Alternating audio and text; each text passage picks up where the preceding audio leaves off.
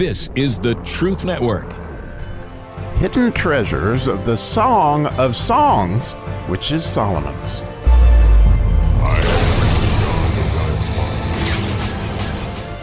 Well, I know it's going to be a good verse because it's the ninth verse in the, the, fifth chapter of the Song of Solomon, and the ninth letter in the Hebrew letter, alphabet, as you may know, is a tet, which is the letter that starts that you know God uh, made all those things in the beginning of Genesis, and then He said it was good, and that's the word tov. So wonderful, and this and this verse is good like that, and so I love what wh- where this goes and what we're going to learn about today. I'll go ahead and read it in English, and I should catch us up a little bit. And as you might recall, that the bride had, you know, not gotten up, and then she got up, and then the watchman found her. They beat her, they bruised her, they took away her veil, and then she charged the daughters of Jerusalem, "If you find my beloved, tell him that I'm sick with love." And then we get today's verse, which is the response of the daughters of Jerusalem, which is, What is thy beloved more than another beloved, O thou fairest among women?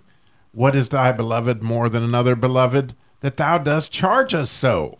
Wouldn't it be wonderful? I mean, wouldn't it be good, to make the point, if our lives and the questions that we ask our friends would lead people to the question is what's so good about Jesus? What so why are you so, you know, engaged in Jesus? What is what is your life about that, that you seem so desperate to find him, you know? And and and therein lies the the beauty of the question. And and so it actually from my standpoint this is a really beautiful beautifully simple understanding that this verse has is that here we have the daughters of Jerusalem, which you know you can't ask help but ask the question who are these and I, I love that idea myself of looking at the word jerusalem and realize that these people are the daughters of those who have brought peace right? They're the peace shooters.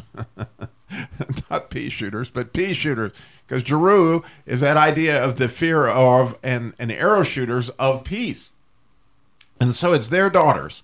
And, and so you know, I, our faith doesn't necessarily go to the next generations, but all our children um, ha, ha, are in the line of that. And so here's these people that clearly don't understand why she is so in love with Jesus. So you can see that their faith yet hasn't been transferred.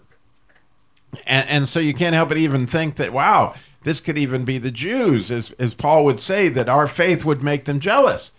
But it may be people that, you know, are are sitting on the sidelines, the post Christian generation, and they have yet to see, you know, what is it that's so spectacular about Jesus? And so, wouldn't it be wonderful? I mean, wouldn't it be wonderful if people saw that in our lives and said, what is it that you charge us so? Why, why are you so intent, you know, that we find Jesus? Because that's essentially what she's done is you know she's charging him to find him and tell him that she is sick with love and, and so you know i thought about you know one of the things that really i feel like led to a lot of my ministry is for years and years and years as I've read the bible like i did this morning I've i found something that really excited me like i did this morning about this idea of the goodness of having a life that was so hungry for Jesus that people would see this and wonder, what is it that's so, what's the big deal here?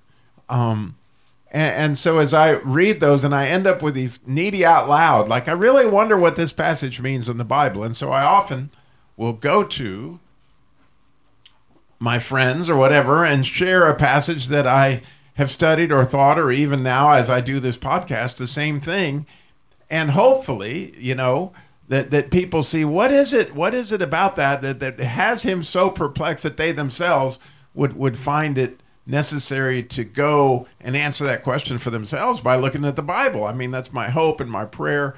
But even this morning, you know, I, as I really thought about my own situation, about being needy out loud, and you may have heard me talk about that if you're a regular listener to the Christian Car Guy show.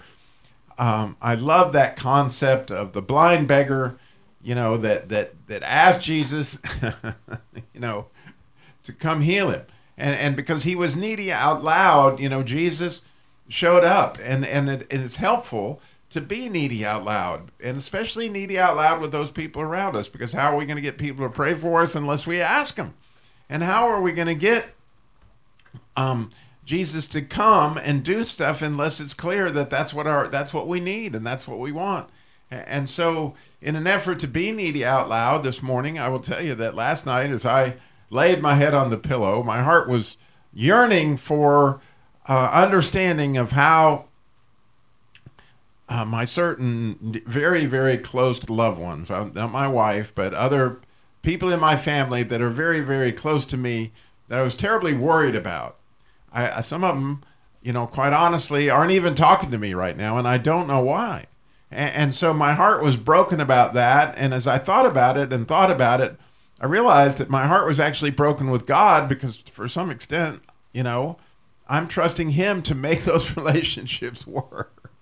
and so I thought, well, you know, it'd be good if I were needy out loud this morning and say, you know, those, and I don't want to mention names of my family because I know some folks listen that obviously know me well, but but and and I don't want them to ask these people in my family, you know, why is it you're not talking to him? but I'm, uh, you know, honestly, I'm just, I, I'm perplexed because I don't know, and, and obviously I've tried to go to them, and obviously I'm asking, you know, what's going on but no communication coming back whatsoever.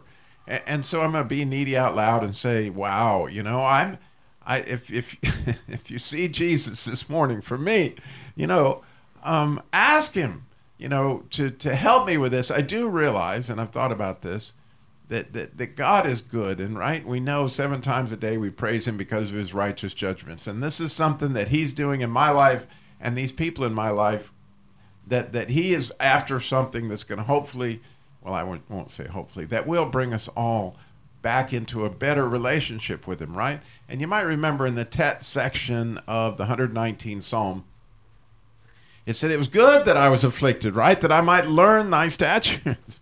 well, I'm afflicted. And so it's good that I'm afflicted, but Lord, help me learn these statutes. And I pray that, that you all might be needy out loud with somebody today that in your being needy out loud, they're like, why, why is he, he's, he's so upset about something that has to do with God? Because I really see that it is God that I, that I need these answers from essentially to make sure that I'm in a right relationship. And when you think about when you say in the Lord's Prayer every morning, you know, your kingdom come, you know, the, the, your will be done. That idea of will has very a whole lot to do with things being right. And so, uh, you know, I'm very anxious.